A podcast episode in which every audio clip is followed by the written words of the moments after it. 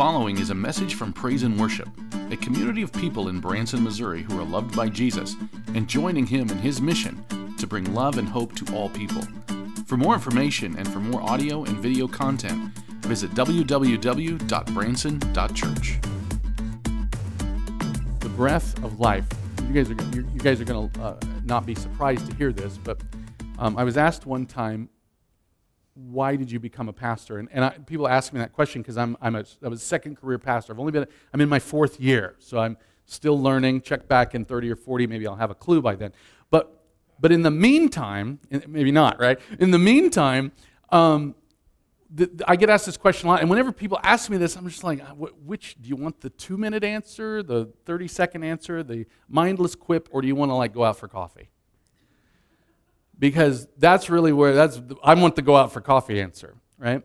And and the reason I bring that up is because all of us, if I were to sit down with you and I were to ask you, why did you become whatever it is you did for a living, or even those who have who stay at home and homeschool the kids, or if you if you are like I'm a retired person and I work on the boat now, you know that's how it works. Wherever you're at in that in that storyline of your story, I could ask you, well, what led you to choose that? What led you to do that? You know, what led you to get the great spot where the sun rises? And what led you to do this? And what led you to do that? You know, we could all go out for coffee and talk that and tell that story. The scripture we read today is the most important part of the story of God that we can ever learn. Because the scripture that we read today is the thing that makes a difference in all that matters most. In what matters most, it makes the difference, right?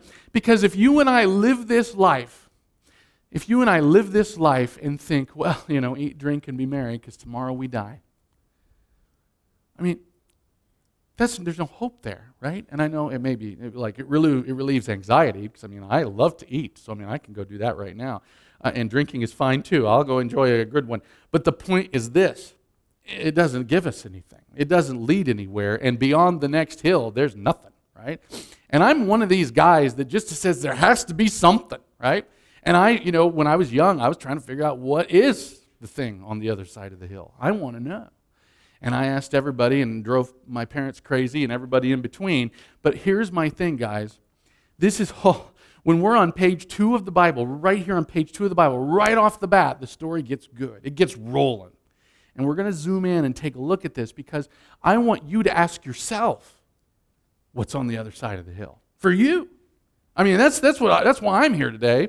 You know, we were, taught, we were joking this morning, like half the churches in town canceled today because of an ice storm, and we understand why. We want everybody to be safe. But I'm here to tell you, I was like, Lord, I don't know what to do. I just need you to melt the ice because we got work to do. Take a look at Genesis chapter 2, verse 7. And, and this is one of those where you know Mark's got his toolbook toolbox out and we're we're cranking away and you're going to see all these brackets on here and I'm really I'm not apologizing. We got to work on this. So the first thing you need to know is the green word, the Lord. It's in all caps. And whenever you time you see that in your Bible, that is the personal name of God. It's pronounced Yahweh, right? And so it says Yahweh Elohim in Hebrew, Yahweh God, the Lord God. And, and chapter 2 is the first place we see God's name. And I think it's quite interesting to know that it's also the first time we're going to really get the name of the human, right? So this is when the story gets personal. That's, that's where we're going with this.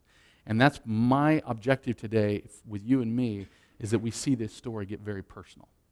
So the Lord God formed the Adam. It says man in our English versions, but the Hebrew word is Adam. That's the name for human. That's the name for humanity, right? Formed the Adam from the dust of the Adamah, right? So when you think of when you think of Adam, I mean, you just I want you to think dirt guy because that's what he was. He's the dirt guy. And was he dirty? Well, yeah, I mean, but what, then there's all kinds of cool stuff about that because that means God got down in the dirt to make him, right? Formed him. And so you got Adam, which means dirt guy, from the dust of the dirt, the ground, but it's not just ground like, you know, land, it's dirt, right? So the dirt guy, and then here's what's interesting. There's this next word, and it's the, you know, all of it, just says he breathed into his nostrils, right? But it's, guys, it's yippach. You know, you got to spit a little bit when you say it, yippach. And what that means is that he blew into his nostrils. And he blew, and it's a synonym for when someone's trying to start a fire. You guys ever done, you've been out camping and you're like, you know, trying to get the fire to go, and you know, and it's like this is why I don't go, go camping because I can't do that. But but if you were trying to do it and you're like, you know, that's what you're doing. And what's interesting because you're like, well, Mark, does it mean that he that God was like trying to start a fire in Adam, or does it just mean that, that he was blowing in that way? And I think the answer is yes. I don't think God really tries to do anything. I think he just does, right? That's kind of we already saw that on page one. God said, and it was so. God said, and it was so. I mean, that's just how it works with God. He's not contingent. We are contingent. He's not. Everything, whatever he says, happens. But when he blew into the nostrils of Adam, it gave him this thing called the breath of life. The breath of life. Now, we know what that is. We don't have to think about that. If you come out of your, of your, of your, of your back door and you see where your, your dogs or your cats or whatever have brought you a trophy, you know that it's dead, right? You, you, you don't have to, oh, wow, great, dead creature. Everybody's like, do your dogs do that? I'm like, well, maybe. But the idea is, is that you, you know what's when something's alive and you know when something's dead. We don't ever have to wonder about that. And, and here we are, this idea of the breath of life. But I want you to see that God's view of life is bigger than ours. The story is getting personal. The story is getting personal. The breath of life and the Adam, the man, became a living, oh, there's that word again, nephesh. It has been the joke around our house all week because they're, you know, nobody else remembers that word, but my kids do. They're like, you know, okay, dad's got the nephesh going. Yeah, but this, what is nephesh? This is the word that gets translated. Of course, here in this sentence, they translate it as being. But most of the time in the Bible, this word gets translated as soul. And this this is getting personal. So we got to talk about this because, you know, you and I have grown up in the Western Hemisphere, and we've grown up, most of us educated, you know, through standard secular education, and we, we, we were brought up with what's called Platonic philosophy. And everybody's like, oh, roll, eyes are rolling, right? And right in the back of your head, check out, I'm done. But why is that important? Because we have been raised to think that you have a body and you have a soul. And the Bible says you are a soul. The Bible says you are a living soul, and that includes your body. And you're like, wait, what? And, and so it's a category issue. We have these two distinct categories that we operate with. We've all been raised and taught these things. It's in all our media, it's in all our books and our movies and everything. And, and we just it should, we just absorb it and it is what it is. But the Bible's story is like, no, no, no, you are a soul. And that, that left arm or that right arm or that earlobe or what, that's part of your soul. And we're like, but that doesn't make sense because when we think of a soul, we define that as an immaterial thing, like, right? You can't feel it. But wait a minute, I just, I could feel that. And see, this is the interesting. The Bible is going to do this whole thing where it includes the body and your soul. Your body and your soul are your soul. See? It's a category change. And it's so important. And you're thinking, Mark, who cares? You're like splitting hairs. You're wearing us out. The ice is melted. We could be at the Golden Corral by now. But 1 Corinthians chapter 15, verses 42 and 44. We're going to look at these together because, see, here's the thing. We, didn't, we weren't alive. We weren't around on page two of the Bible, but we are here, and we're very much in the broken world. Page two, the world wasn't broken yet. didn't get broken until page three. But now, remember, this story gets personal. You and me, we're in the broken. Have you ever stood in front of a coffin that had a dead body in it? I know you have. And for those of you who haven't, it'll come soon. I hate to tell you, but this is the real world. And this is where it gets personal. Okay? Because here's the thing, guys either God solves the death problem or it's all a big joke. And this is where, you know, by the way, I don't know if you noticed, we're in that I'm taking you out to coffee to tell you why I became a pastor part. Because here's the thing if, if dead people don't come back, then it's all worthless. There's no meaning, there's no purpose, it's junk. And I actually am thinking of much worse words when I say that. And that is what we're talking about today. We're not just talking about the breath of life, we're talking about eternal life. And most people, because we were raised in a Platonic uh, philosophical structure, we keep those categories going and we think when the body dies, then the soul just floats away and goes to the place where they play harps. And I don't have anything against harps, but that's not the story of the Bible. Debbie's, or I mean, Allie's always trying to teach me, Dad, harps are cool. I'm like, okay, all right, well, I can get into that. But the, in the meantime, I want you to see this. The body, that's the physical thing, as we would describe it, is sown imperishable, and most of us in our belief system thinks then the body becomes irrelevant. But it is not. It is sown as a seed goes into the ground, Paul wrote, by the power of the Holy Spirit. It's going to come out. It'll look different, just like this. You put, put the acorn in there, when it comes out, it looks different, right? This is what we're talking about. It is raised imperishable. I'm talking imperishable, immortal. Death has no power over it. There's no death, there's no disease, there's no brokenness. The body that is sown perishable is raised imperishable. Look what, we, look what happens. There's our categories. We're in trouble. It is sown a natural body, it is raised a spiritual body. And I bet most of us, even in our catechism or confirmation classes, were taught, and this is crazy. We, I was taught in my confirmation class spirit means immaterial, it means something you can't see. And yet, the body that he's describing, he says, is just like the body Jesus had, and yet they could see him, and he ate breakfast with them. He was like eating the food and it didn't fall through his body. It stayed in it, right? And this and he went out of his way, Jesus went out of his way to demonstrate to him, to them I should say, that he was very physical in his spiritual body. See, and this is so important, guys, because if we think that spirit means we can't see it or that it's immaterial or that it's some sort of a fluffy bunny thing, then we lose the promise of the resurrection of the body, which here at our church we confess every week. We say that we believe in that. What does it look like? That's what it looks like. And you're like, yeah, but what does a spiritual body look like? Join me on Easter morning, right? We're going to talk a lot about that. Jesus comes out of the grave, and like the people are, you know, he has a couple moments where he says, Hey, don't hang on to me yet because I'm going to my Father. Well, that's because she was hanging on to him, right? And then he shows up and he goes, "Peace be with you." And he's like, "Let's eat some breakfast. You got some fish? Let's eat it." Right? And this is this is what's going on. And then yeah, he could do some things that don't make sense. He could like come in a room where the doors are locked, and he could do all kinds of things, and he could appear on the on the shore, and he could do different things, and he knew where people were, and he could appear in more place than one, more than one place at once. We learn earlier in this chapter of 1 Corinthians 15, and this whole thing. I, I'm slow down I'm excited, right? It's, this is the most important thing. It's a spiritual body.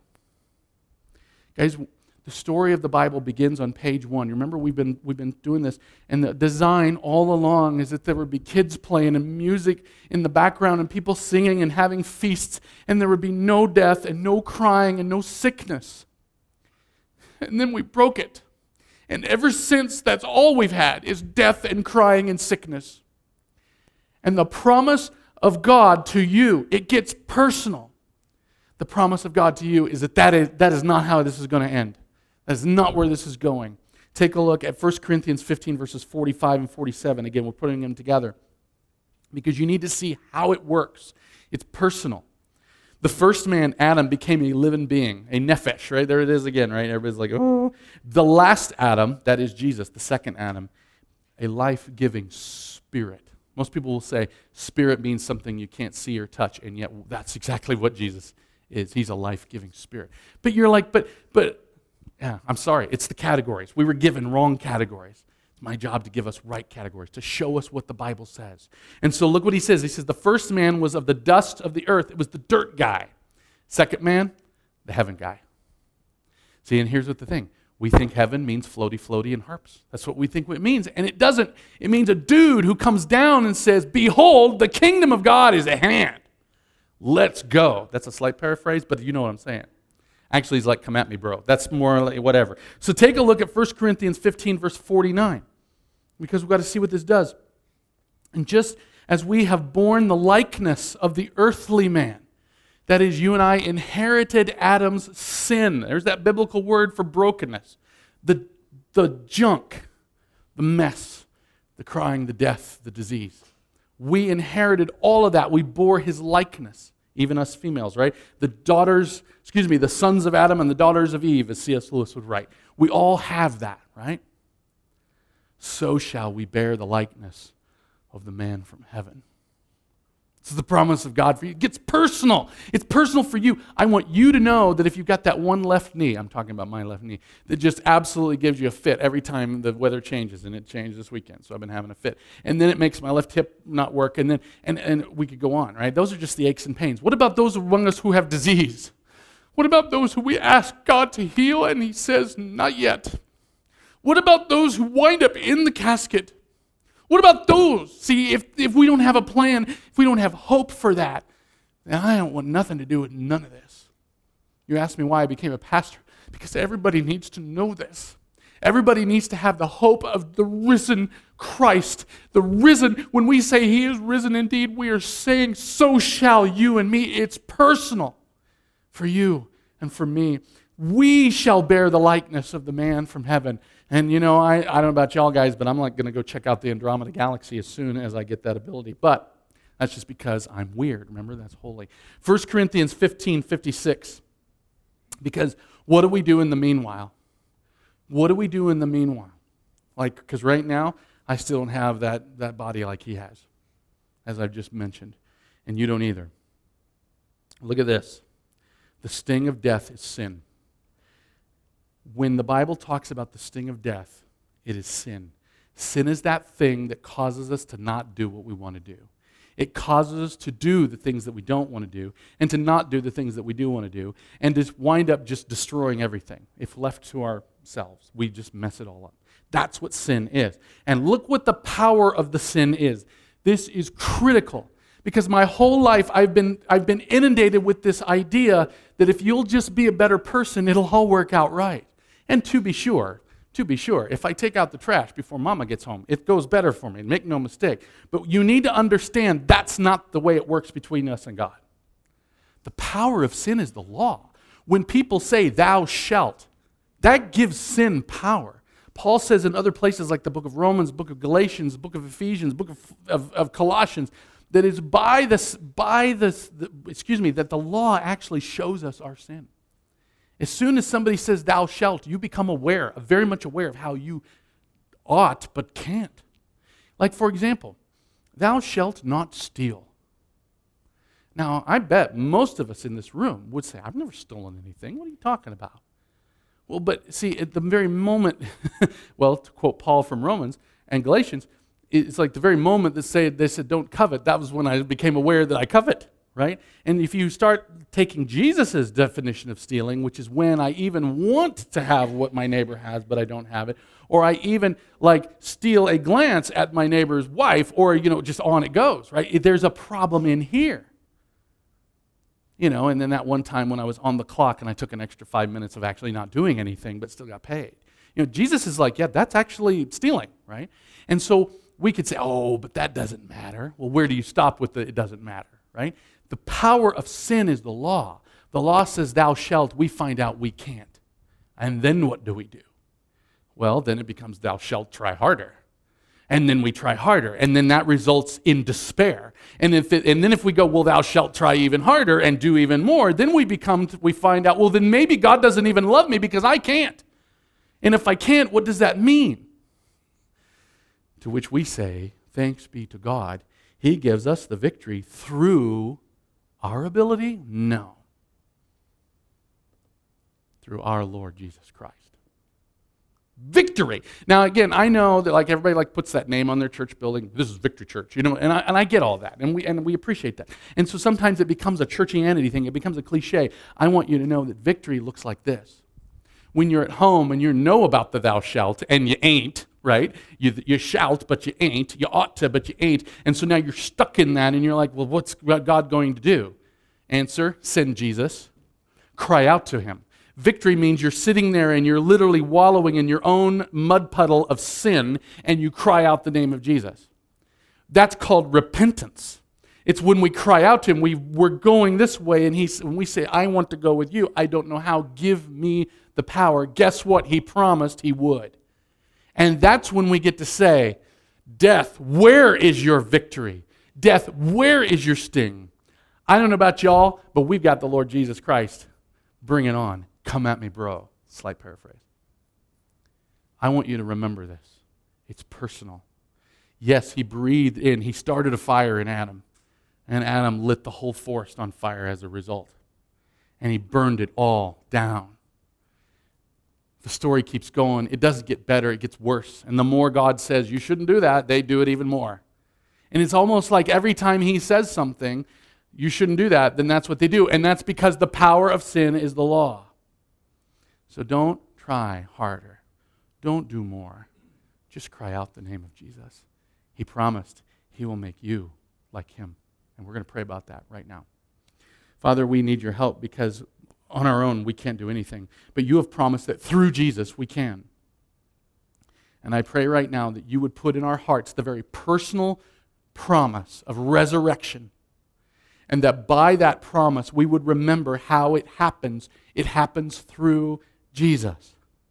When we are struggling, help us look at Jesus. When we are having a great day, help us look at Jesus. When it's anywhere in between, help us look at Jesus. When we're rock bottom, fix our eyes on Jesus. Because there and only there will we have hope. Anytime we put the burden on our shoulders, we will have despair. Remind us of this reality and teach us and grow us in your word and in the story that is so very personal. We ask all of this in the mighty name of Jesus, who lives and reigns with you and the Holy Spirit, one God, now and forever. Amen.